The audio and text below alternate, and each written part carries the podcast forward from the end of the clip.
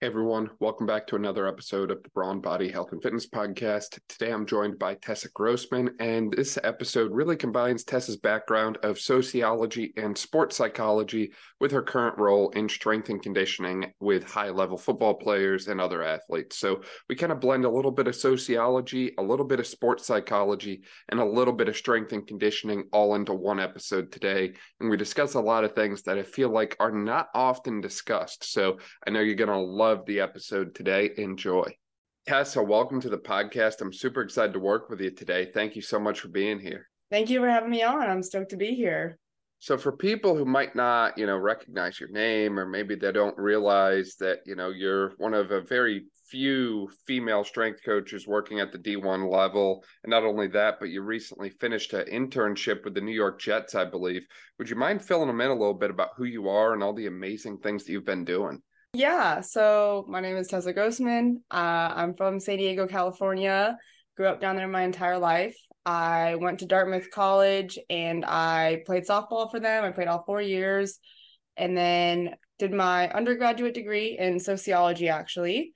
Um, I went to Illinois State and I did my master's degree in sports psychology while I was there. Um, I was a graduate assistant, assisted with football, and then I worked with men's tennis, women's golf, and women's gymnastics from there, I actually did a three week internship with the Falcons during training camp, and they helped me uh, apply and in, apply for the position at Middle Tennessee State. So my when I was first at Middle Tennessee State, when I first got hired on, I was Olympic only. So I came in, I was hired on to do women's basketball, volleyball, and women's soccer after being there for about a year, I was helping out with the football side just because that's something that I enjoy and something I wanted to still be a part of, even though it wasn't on my slate of sports. And from there, we ended up having our assistant director position open, and I was asked to move over. And so I got promoted after being at Middle Tennessee State for a year. So now I just work with football and women's basketball. Um, and as you said earlier, I just got back from a six week internship with the New York Jets, where I was with them for all of training camp this year. Um, along the way, there's been a lot of other internship stops. Uh, I interned all the way throughout college. So I was with Cal football, I did Dartmouth football, I was with the Los Angeles Rams in 2018 as an intern. So there's been, I've gotten to be in a lot of really cool places. I'm very grateful. No, Tessa, that's certainly a incredible backstory, and I think it's really amazing how you know you've kind of bounced all around the country, for lack of a better way to put it. You grew up in San Diego, you went to Dartmouth, you were in Atlanta for a while, you were in New York for a while, you're in Tennessee now. You've kind of been everywhere by the sounds, and I'd imagine that gives you a very unique outlook and perspective on things, just from being so many different places and seeing how so many different programs and systems operate. And I think your journey is also unique in the sense that you're one of very few strength coaches I know who come from more of a sociology and sports psychology background as opposed to a straight like exercise science background. What kind of made you want to pursue that as opposed to like straight exercise science? So it was kind of by accident, to be completely honest. Um, Dartmouth. So I knew Dartmouth College, like going Ivy League for me, that was that was my Power 5 experience. Like that was what I wanted. I grew up academics was very very important to me. That's what my parents preached to me. Athletics was awesome, but academics was always like the top-notch thing. Um, so for me to go Ivy League, that was kind of like the end goal. Dartmouth actually was my dream school growing up, which is pretty sick that I got to say I, I got to play for my dream school. Um, but when it came down to it, originally I thought I wanted to do biology and biology also happens to be one of the hardest majors at Dartmouth. So when I got there and I actually looked at the list of classes and realized that I was basically going to be with a bunch of Ivy League pre-med students, I was like, mm, I don't think this is for me. I think this is this is a little above where I'm at right now. I don't think I want to put this much time into this. Uh, so that kind of forced me to find a new a new major, and I I actually ended up having two different offers. So I had an offer for Dartmouth and I had an offer for a smaller D3 school out in um, Washington called Whitworth and they had exercise science dartmouth didn't and it kind of came down to which one which route am i going to pursue? Am i going to go get the major that i know would help me with what i want to go into? Because like before i even got into college i knew i wanted to be a strength coach. Like i knew that's the route i wanted to go. Or do i go ivy league and kind of figure it out along the way? Um, but when your dream school is offering you a position like it's kind of hard to say no So I was like, all right, I'm gonna t- I'm gonna go to Dartmouth. I'll figure out a degree, and I'm just gonna intern as much as I can to make up on the practical side what I don't have on the academic side. I'd imagine that was a lot of extra hours and extra work for you going through college compared to if you just went exercise science, correct? I don't know, to be honest, because I think even if I would have done an exercise science degree, I still think I would have done as many internships as I did. I just genuinely loved it and enjoyed the experience. Um, anytime I basically had an off semester, I would try to find somewhere to intern. Like I just loved being in the weight room. So for me, I think it still would have looked really, really similar, even if I had gone with an exercise science degree. I just think that my fire fire was a little bit bigger because I knew that that was probably something that people were going to question about me when I started applying for graduate assistantships at the end of college. Yeah, yeah, I love that. I love that extra drive and ambition that you had, Tessa. And you mentioned you've always kind of loved being in the weight room, or at least you did in college. Was that something that you were kind of brought up in with, you know, sports when you were in middle school, high school, or did you kind of find the love for the weight room while in college, or where did that come from? So I wasn't brought up like lifting or anything of that nature. I was definitely brought up to be active, brought up to be physical. I think anyone who lives in California, that's like just kind of the lifestyle to be honest. Like you're always outside, you're always doing something, you're always moving. Um, so I definitely grew up being very active.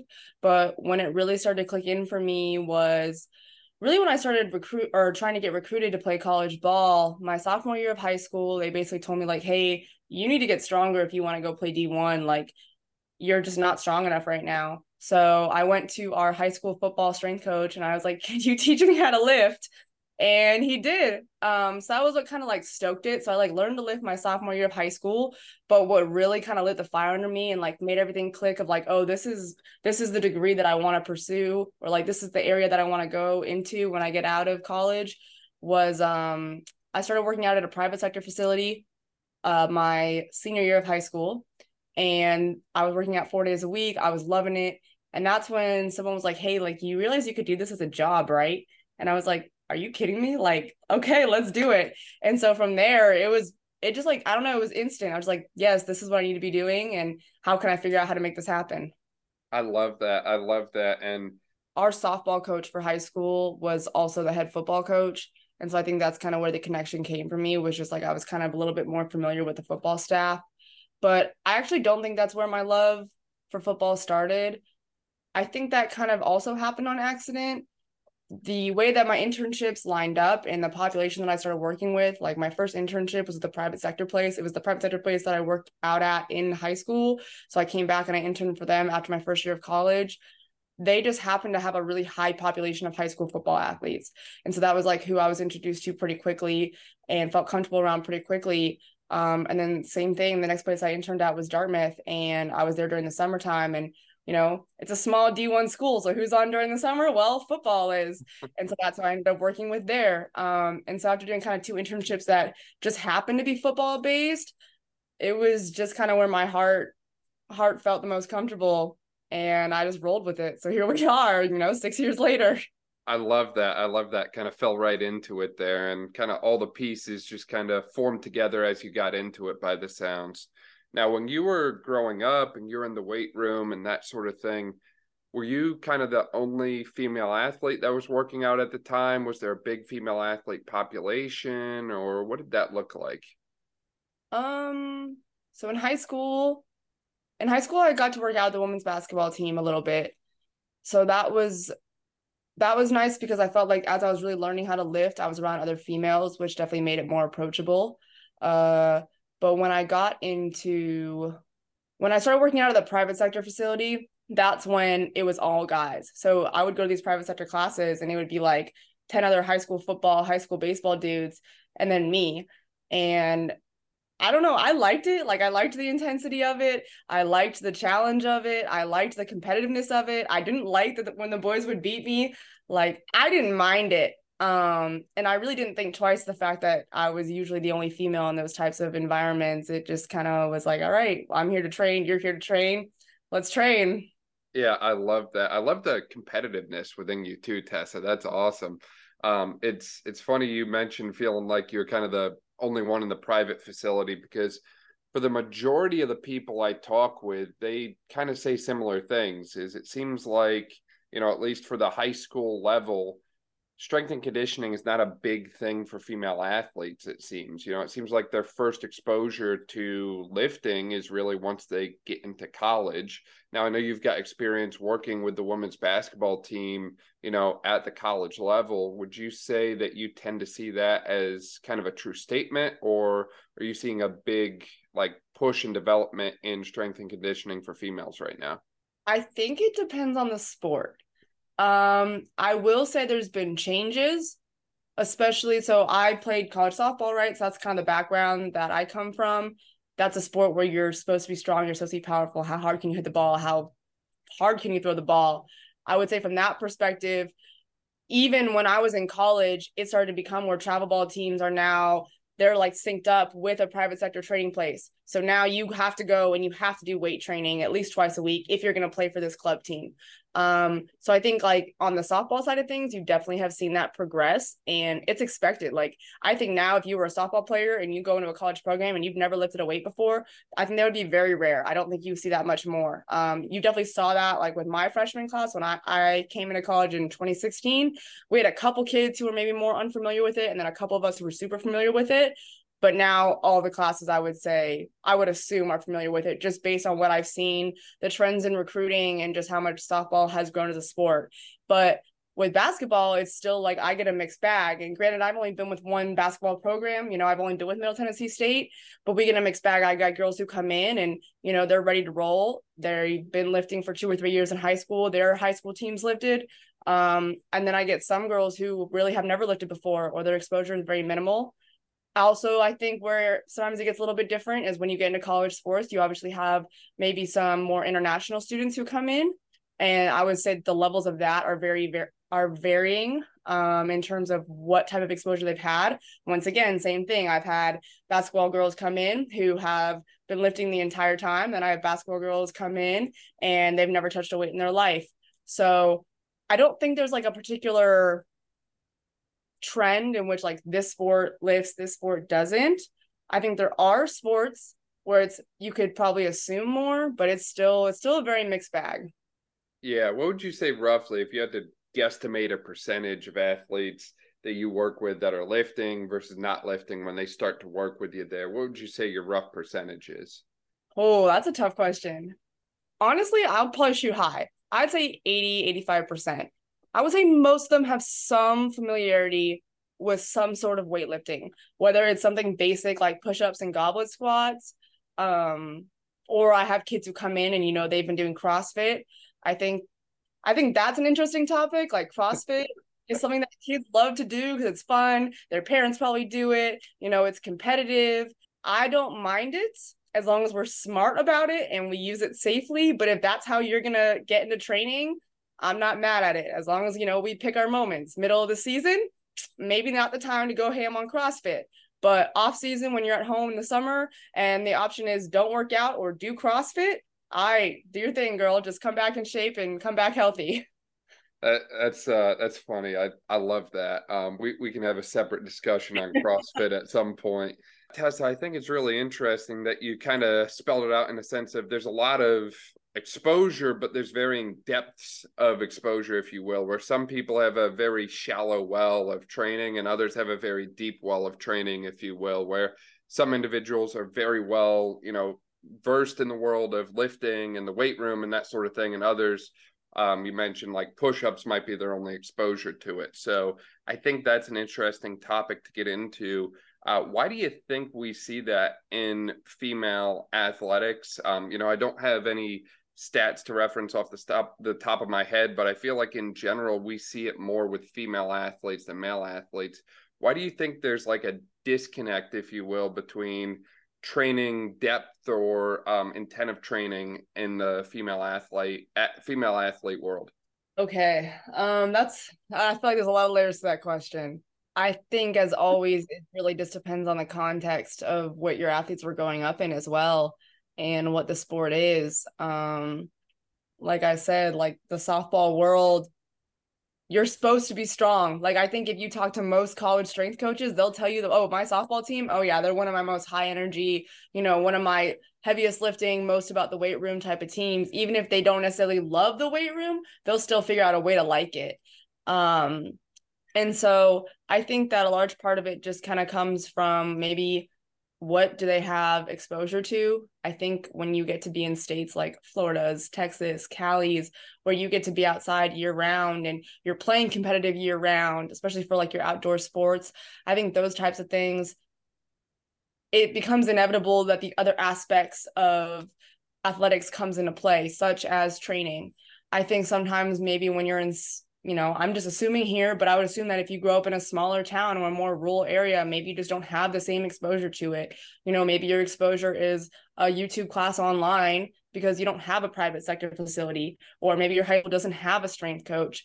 Those would be the types of things that I would assume. And like, I can't say for certain, but those are, that would be what I would assume what kind of impact the different levels that you get uh, when you get to college and you have these female athletes come in. I also think there's some stereotypes that go along with training. I know a big one I hear a lot from like my freshman girls, not always freshmen, but maybe new girls that I haven't worked with before, is that I don't want to get big. I don't want to get bulky. I don't want to look like a dude. I don't want my arms to look like a guy's arms. And then I have to explain to them how much you'd really have to eat and train to actually be that big. And um they're like, but they still don't believe you. It's like the same thing as like trying to tell them like, hey, maybe we could take some protein powder. They just like immediately associate it with being a bro. And I'm like, no, like taking protein powder doesn't just make you this musclehead bro. Like there's way more to it. Like you eat one meal a day, trust me, you're not gonna get crazy bulky. I promise. Um, so I think a lot of the stereotypes play a big role into it.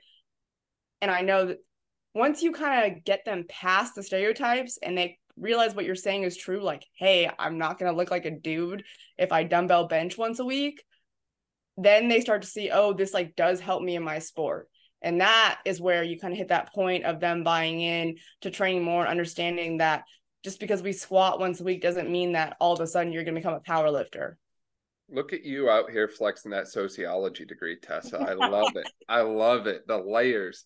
Um that's amazing. Yeah, I I completely agree with you on the stereotype point as well because from my eyes as a physical therapist, I treat a lot of female athletes and this is not the case for all of them, but many of them part of the reason they're seeing me is they don't have the nutrition in check in the sense that they are training very very hard in sport, they're throwing in extra runs and different things like that outside of sport to stay in shape. Um, and then when I ask them about, you know, their nutrition intake, um, and I'm not a dietitian by any means or anything like that, but you know, the the one girl the other day told me her breakfast was a cucumber. Um, which I, I kind of had to search for a few words for because there's almost no calories in that whatsoever. And she had a very big soccer game later that night. So I think that there's a huge conversation to be had about you know what the weight room does and doesn't do and the nutrition to support it because I mean plain and simple if you're not pulling in 3 to 4000 calories a day you're probably not going to get big and bulky and that sort of thing. Um, and likewise if you want to achieve a higher level of performance as a female athlete I'd imagine you need to eat more for breakfast than just a single cucumber. Yeah and I I think you brought another very interesting layer into training female athletes, and that is the diet side. And obviously, I want to preface this by saying I'm not a dietitian by any means. Um, you know, a lot of the information that I tell my athletes is information that I've either gotten from dietitians or I've done research on my own. But it's one of the hardest parts. And I would say, like, when I was an athlete, I ate like crap. I know this. Like, yeah, I would go to the dining hall and like I'd have my rice and chicken and I'd be healthy, great. But then I'd go study in the library for three hours. And then what would I do to the library? Oh, I'd go eat some mozzarella sticks. Or hey, I'm gonna get some ice cream. Like, yeah, it started off smooth, but by the end of the night, like it was a mess. Um, and I didn't take my nutrition seriously at all because I was 18, 19, 20, and I recovered like that. And you know, I'm in my head, I'm like, well, I woke up fine the next day, so I can just keep doing this, right? And it didn't it didn't click for me till after college. After college, that's when I started realizing like, hey, my nutrition really matters. I'm 22 now. I can't just eat all this junk food and wake up feeling great the next morning, ready to roll. And that's when I actually like completely redid, or I guess that's like, I don't know, reassess what I was eating and change a lot of my eating habits. And I was like, wow, I feel so much better. Like, this is crazy. This is insane. And I try to preach what I went through to my female athletes all the time, not even just my female athletes, but all of my athletes, female and male. Um, and you try to preach it to them and you see them not always listen to it but you can't even fault them because i know that someone preached this to me when i was 19 in college and i didn't listen um so yeah it's it's tough and you know i sit down with each of my kids each of my basketball girls at the beginning of the year and we talk about goals and nutrition goals is one of the things that we talk about and i can't tell you how many girls i've had or female athletes i've worked with where they'll tell me yeah i eat one meal a day okay, what's that meal? Oh, I eat a Chipotle bowl. Oh, I eat a Chick fil A sandwich and fries. And I'm like, okay. And so we're eating a Pop Tart for breakfast and then a Chipotle bowl at 6 p.m. and nothing else.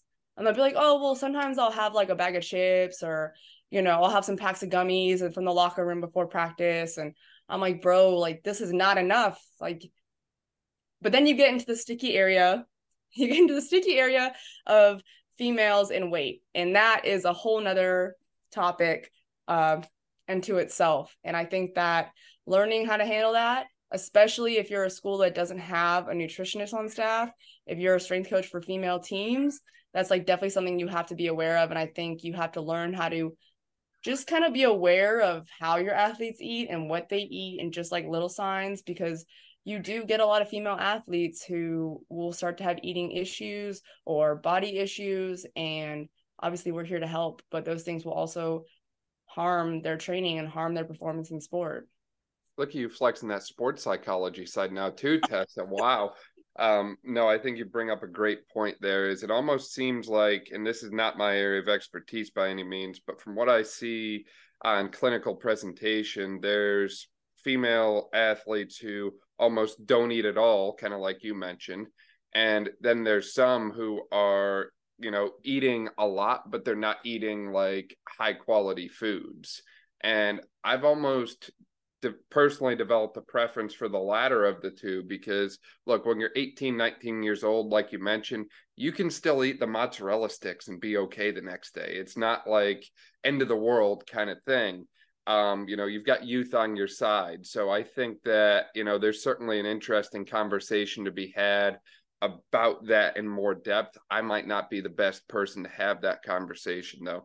As you mentioned, though, nutritional status and caloric intake can have a drastic impact on someone's physical performance, uh, whether that be in games or matches or in the weight room as well. And I'd imagine that you're probably tracking a number of different objective data points that would kind of look, uh, kind of help you clue in whether or not an athlete is starting to overreach or overtrain a little bit, or I guess, you know, fall victim to that under recovery monster, for lack of a better way to put it.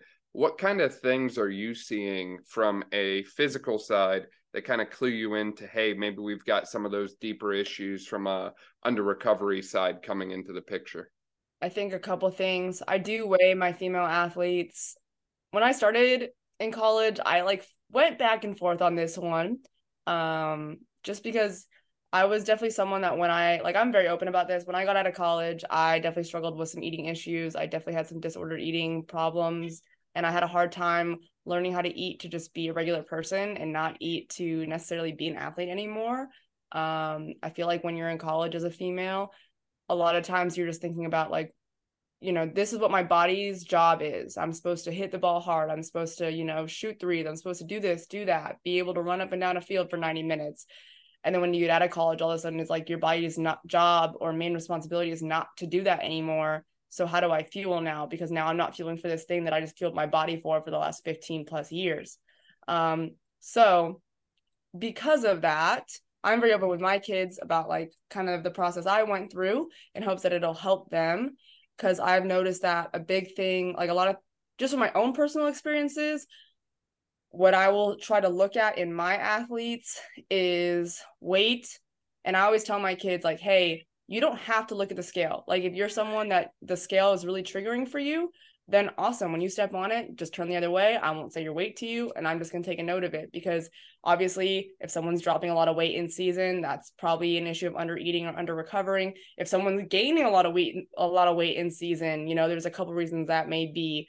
Um, obviously, we track weights, we track what you're hitting in terms of percentages.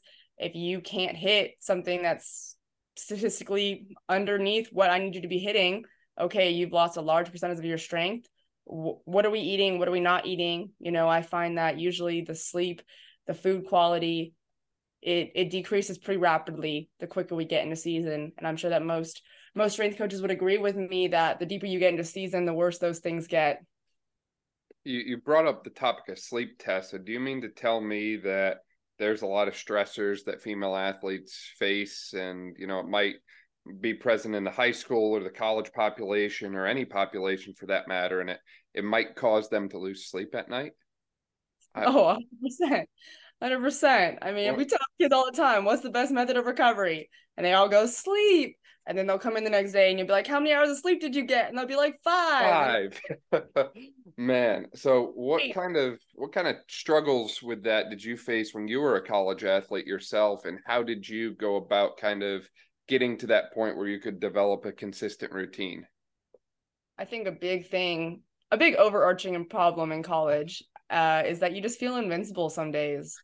I mean, you're 18 years old, you're a college athlete, and when you see what your body can get away with and still perform well on, then that becomes the new normal. That becomes a new baseline. Like, oh, I can sleep five hours and still get up at 5 a.m. and crush my conditioning. Sick. I can do this all the time. And I think that's maybe the issue is when you're a kid in college, you get away with it once and you make the jump that this is now something that your body can handle all the time. And it's like, no, your body can handle one day of running on five hours, not seven days in a row and then play five games over the weekend.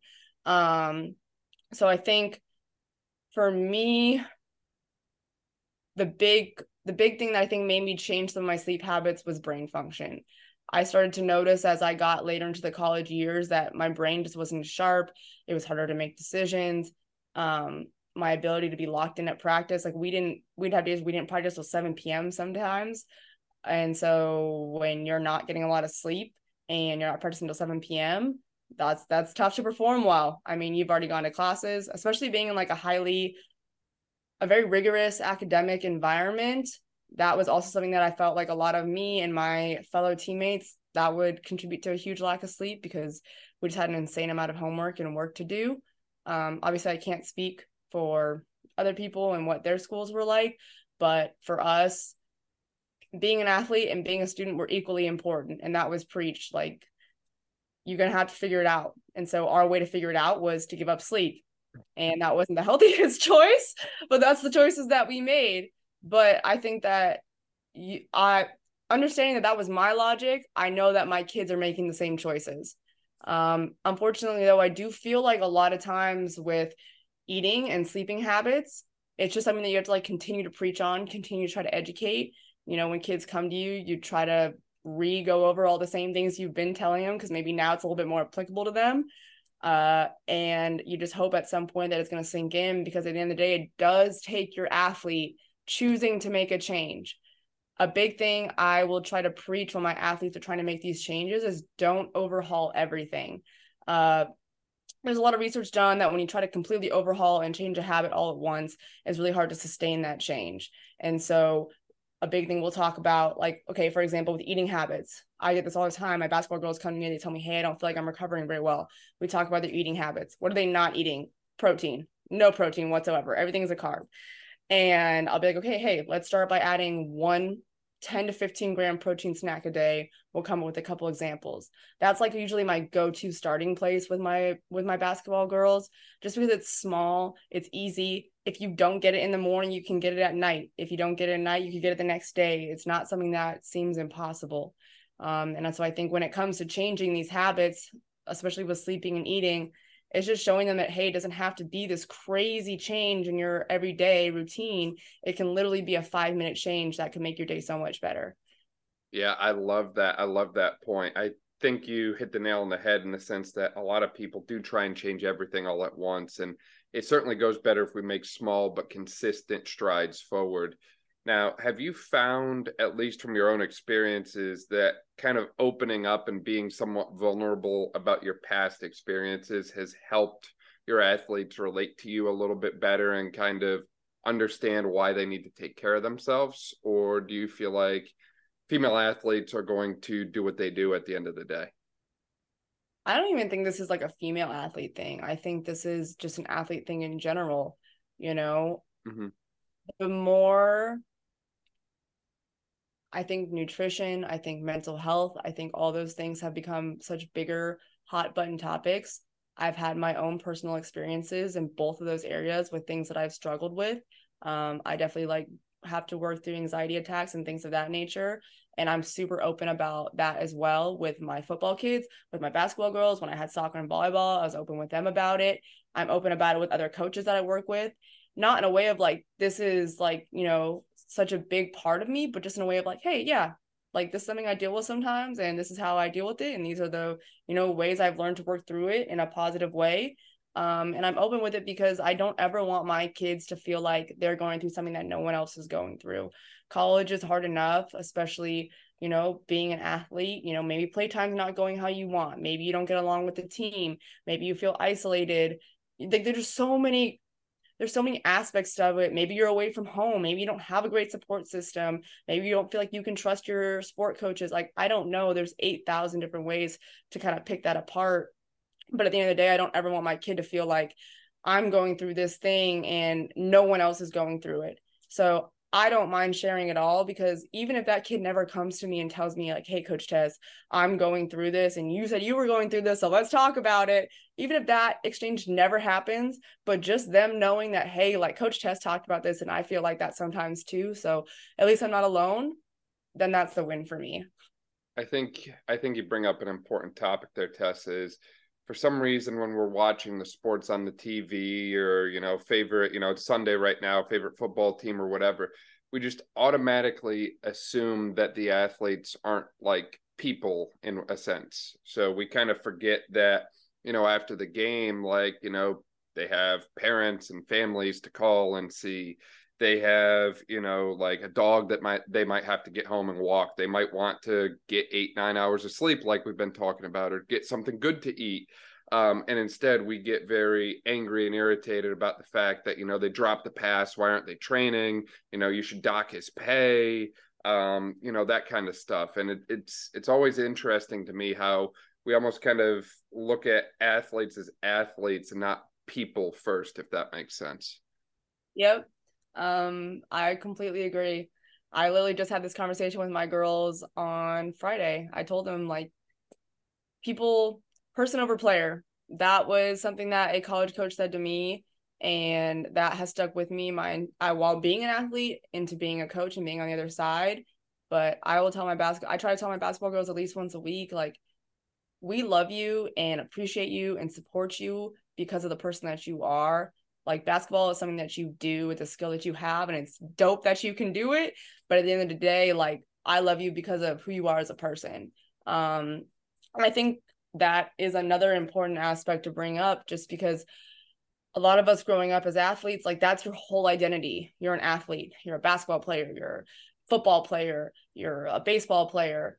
And so when that ends, and sometimes you don't know when that's going to end, all of a sudden you have to figure out, okay, but what else am I? Like, what other qualities do I have? What value do I have?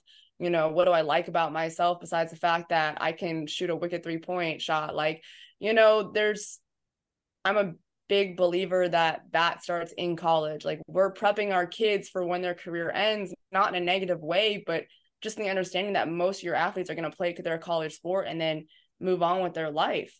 And so, what is that life that's next? Um, you know, a question I'll try to ask some of my football boys is, hey, what what's something you want to pursue outside of football? And they'll always be like, well, I'm going to go to the NFL. Awesome. Pursue that. I love that. But also, what else are you doing besides pursuing an NFL career? You can do both.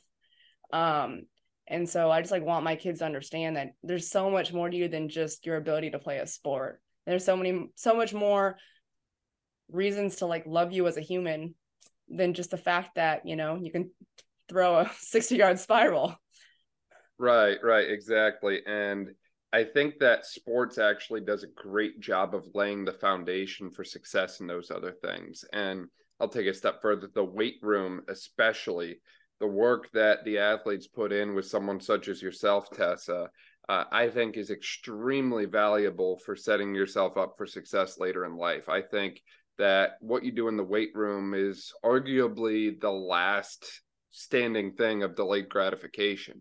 You know, if you want anything else in life, you can pull out your phone and have it in 15 minutes.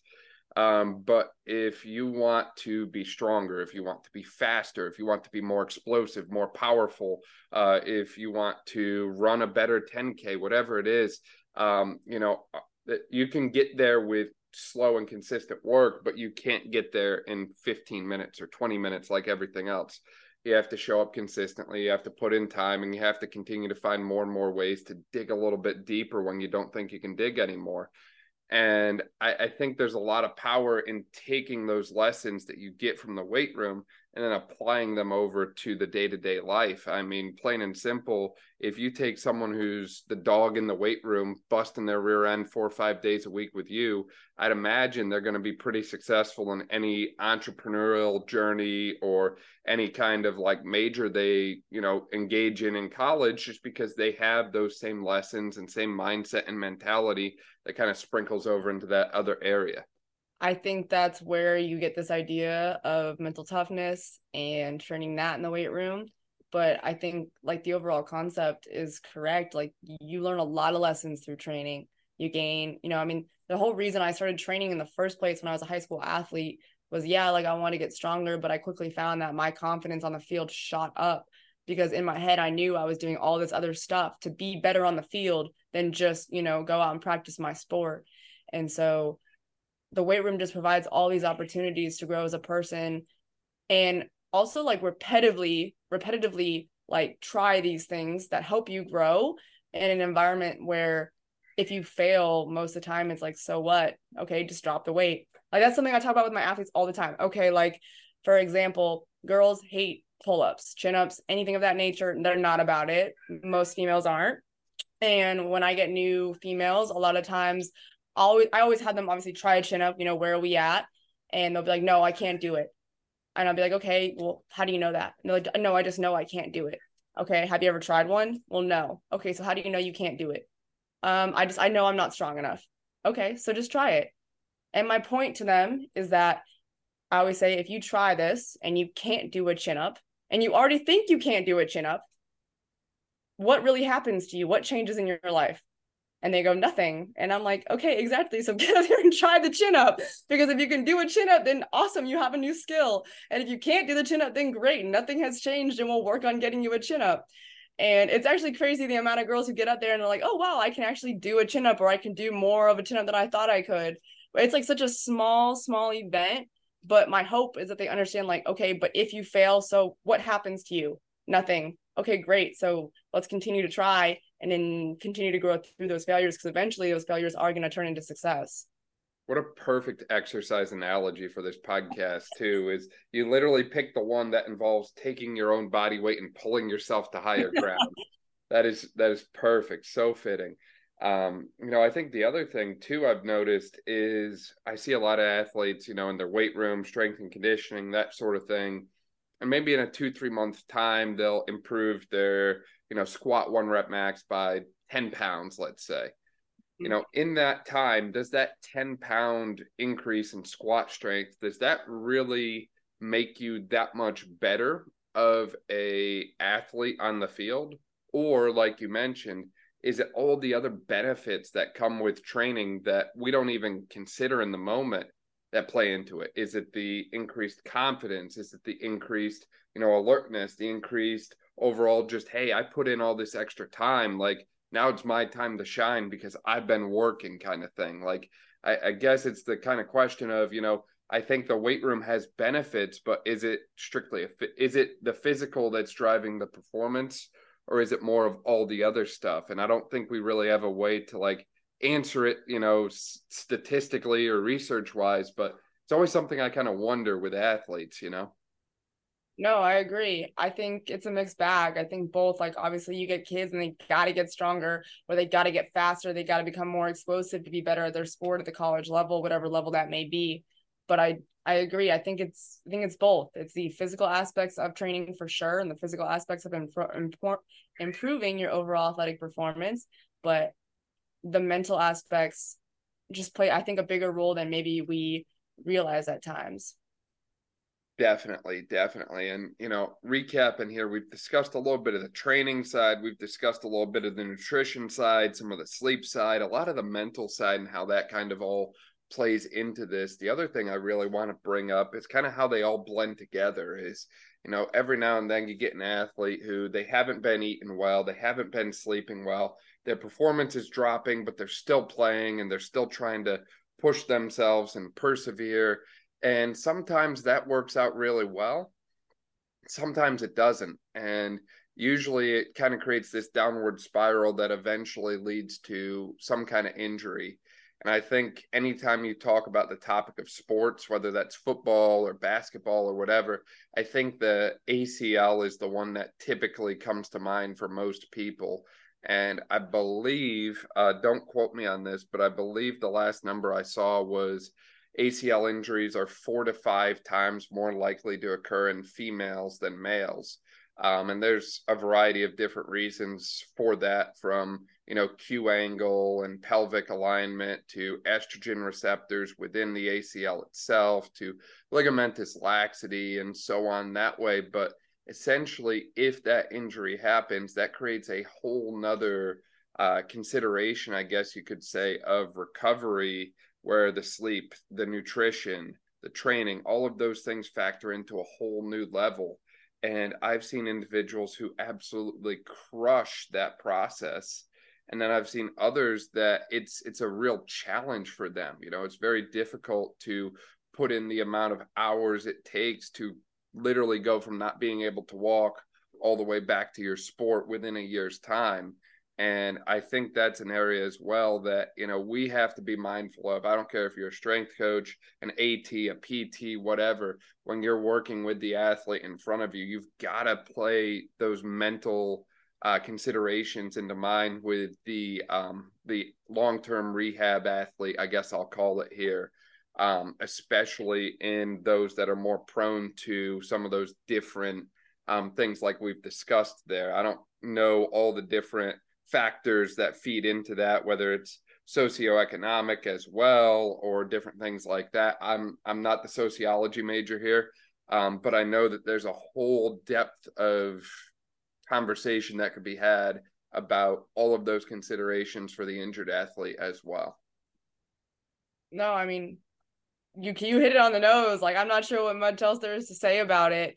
Uh, obviously, I feel like the ACL is one of the biggest injuries you can get as we've discussed, like they tend to be more prominent in females, especially sports like basketball, soccer, um, you know, high cut volume, high jump volume, contact.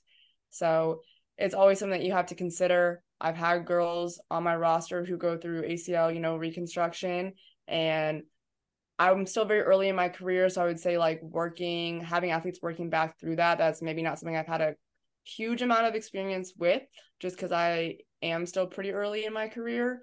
But um, from what I have seen with the athletes that I have worked with who've had to go through that process, you're right. Like some of them handle it super well. Um, I've had athletes where they lose a bunch of weight. I've had athletes where they maybe gain some weight. I've had athletes, I've had athletes that have struggled with maybe they like their bodies more when they, you know, weren't playing their sport and now they have to get back into their sport. And it's like, okay, now my body has to serve this purpose again. Um, not to mention I feel like a hard line that I've seen kids struggle with is okay, what is what is the acceptable pain that I need to be working through? How do I like mentally gear myself up every day to have to go through that pain and keep pushing past it? And what's the breaking point? And when it when is it when is it healthy to say, okay, this is the breaking point? We need to take a step back. We need to give them a little bit of a mental break. Um, and I think that's something that's important to consider is like, yeah, you're obviously always trying to get these kids back as quickly as possible and as safely as possible and to the best of their abilities and so that they are the same athlete that they or even better than what they were before the injury. But you have to take in the amount of toll that it has on an athlete like mentally all of a sudden they're completely removed from their team you know depending on how your team functions. Maybe they're not at lifts anymore maybe they're not at practices. If they just had the surgery they probably haven't seen any of their teammates for one two weeks. Okay well maybe you have a coach where they are not allowed to be at practice because they're injured okay so now they're not at practice they aren't around the team as much they're not at lifts because their lift is rehab um, so when I have kids who are injured like that, where it's a little bit longer term, I do try to program for them. Like, okay, if it's an ACL girl, I try to program where, hey, you're with us on our upper body days as much as you can be. Just be so just so that they can get the interactions with their teammate and feel a little bit normal. I think that's a big thing that those kids struggle with is just like feeling normal and feeling a part of the team and feeling like they still bring value. Um, and yeah, I just I there's a lot of mental aspects to it that I think sometimes get overlooked, not on purpose, but just because there are so many aspects when you're dealing with an injury like that that is a long-term injury that it's hard to always consider every little thing and adjust every little thing so it's all perfect because the reality is it's not going to be perfect. Maybe you're pushing great on the physical aspects but hey maybe we need to back off a little bit because the mental toll of going through this every day is just getting to be a little bit too much for them. Or hey maybe you're a little biased maybe you're like me and you pay attention to the mental side a little bit too much and we need to physically push them a little bit more um and i also think that's where it's important where now you bring in hey we also have support staff and it's important that you and your athletic trainer are working together on it because they're going to see something that maybe you're not and obviously you come from different areas of expertise so they might be able to say like hey no this pain is good she's chilling we need to keep pushing her but you're like hey yeah, but she was crying in the weight room yesterday, and that's like the third day in a row. And I think maybe we need to take a little bit of a mental break for her. Um, there's a lot to consider, and there's never like one perfect way to handle it either. You're just obviously trying to handle it the best you can, and then you learn from that, and you hope that the next time you go through it, you can handle it even better, or maybe recognize some of the signs a little bit sooner. Right, right, exactly. At the end of the day, you cannot compare one person's journey to another's because everyone is very unique and different in various ways. And I think you uh, really, really brought it home good there. Ultimately, it's about giving the locus of control back to the athlete. And we've kind of mentioned that in a lot of different ways thus far is, you know, give the athlete the tools that they need to be successful and give them the keys to drive their own car wherever they want it to go.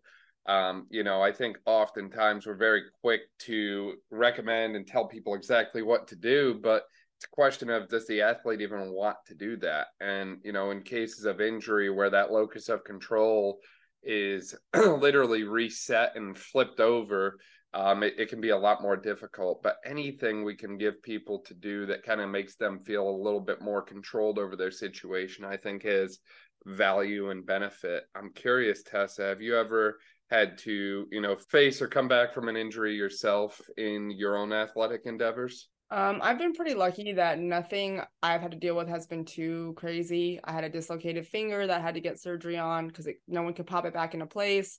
But that was I was only out for like five or six weeks for that. Um, I was once I as I healed, like I was doing pull-ups by the end of it, my little finger splint. Um, I would say I did have knee tendonitis or what we think was knee tendonitis in college. So I would get a lot of knee pain, especially when we would play on, you know, maybe softer turf or stuff like that. Um, so that was, you know, it kind of my regimen by the end of college was I basically had to get cupped or scraped, um, had to get my cup quads cupped or scraped at least once a week to kind of keep that under control, especially as I got more playtime as I got later into my career. So that would kind of be the biggest thing I had to deal with. I was pretty lucky to be honest. Um, I do think part of that is just the sport that I played. Obviously, softball is not a contact sport. Um, and I also grew up in a family that was very much about physical and mental health. Um, and so having parents who preach that and taught me how to take care of my body, like even though I was still, you know, a very naive 19, 20, 21 year old, I did have some understanding of hey this is hurting or hey you're pushing yourself too hard here or you do need to like eat some more food here to recover um so i definitely give a lot of props to my parents for educating me and getting me to listen enough to be able to get through college without anything significant right i love that as you mentioned there's there's kind of a limit to everything and uh that that in itself is a whole nother conversation of the youth sports craze and pushing athletes to you know play year round nonstop. Um, but we'll we'll save that for a later time. I think we've covered so many different little points and topics today, Tessa. Do you have any kind of closing thoughts or closing remarks or anything that we might have missed so far? Um, I don't think so. I think I think it's very important as you work through your athletes with this stuff to understand that they're not going to get it perfectly on the first try. And guess what? You didn't either when you were in college, and you probably still don't right now. You probably still make maybe not the best health choices all the time for yourself or the best performance choices all the time for yourself. I mean, ask a strength coach how much caffeine they drink in a day and then ask them to support why they drink that much caffeine. Um, so I think it's really important that when you have athletes who are who show you they're trying to make changes, even if the change isn't necessarily exactly how you would do it, or it's still not the best version of change that you maybe want, it's very important that you still you still give them their props and you still give them that positive affirmation and positive reinforcement because if you give them positive reinforcement on one small change they made that's going to make them a better athlete and not give them better overall performance then that's going to make them more willing to try other things or more willing to come to you and have more conversations about what else can i be doing to improve my nutrition improve my training improve my sleep. Um, you have to preach to them that it doesn't have to be an all or nothing approach. You have to show them that small changes matter because you know you build a lot of small changes all of a sudden you have an athlete who's sleeping eight hours a week and maybe you know eating one more meal a day than they used to a year ago and that can make a big difference for a kid. So just try to try to be aware of where your kid is starting and where your athletes are starting and give them the props when props are due. I love that. I love that. Know their end goal know where they're at support small but consistent improvement to get towards that end goal and accept the fact that no one is perfect and you yourself might not have all the answers to everything and that's okay. I think that was one of the most difficult things for me to learn anyways when i was first coming out of school is you know the whole concept of i don't know every everything and my way is not the only way. Um, yes. so it's it's very difficult to learn but it's a great lesson to learn. Um, and your your kids like want to know that you're a real person. Like I think that was something I didn't really understand fully until I came over to the coaching side was how much stuff that my coaches were probably trying to deal with while also trying to show up and be these happy, positive, supportive coaches for us every single day. And I think there's a lot of merit in sometimes sharing the positives and the negatives going on in your life with your kids. Uh, because the more real you are to them, the more willing they're going to be to share some of the realer parts of themselves with you as well. Definitely, definitely. And you know, for people who want to see more or share more about you, Tessa, where can they find you at online? Um, are you on the Instagram era or are you on TikTok or where, where can they find you at? Uh, the best place to find me is on Instagram. I think my username is just at Coach Tessa Grossman, all lowercase, all one word. Uh, that's the best place to find me. Yeah, for sure. We will link to that in the description below too. That way, if you didn't quite catch it, you can just click there and check out everything that Tessa is up to. I got to ask, are there going to be like cat updates on the Instagram stories now or? um sometimes sometimes i do i do love my two little kitties uh they they tend to cause a lot of trouble so yeah every once in a while there's a cat picture that makes it up there I love that. I love that. I'll be I'll be uh, watching for those. Uh, Tessa, really appreciate your time today. Thank you for everything.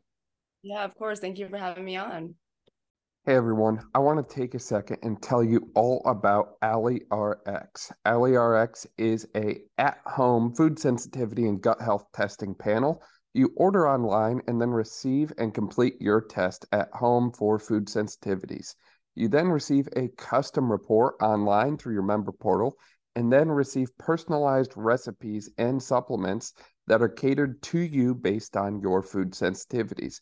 If this is something that interests you, you can check out the link and description in my bio and you can use the coupon code capital D, capital B, R A U N, capital R X.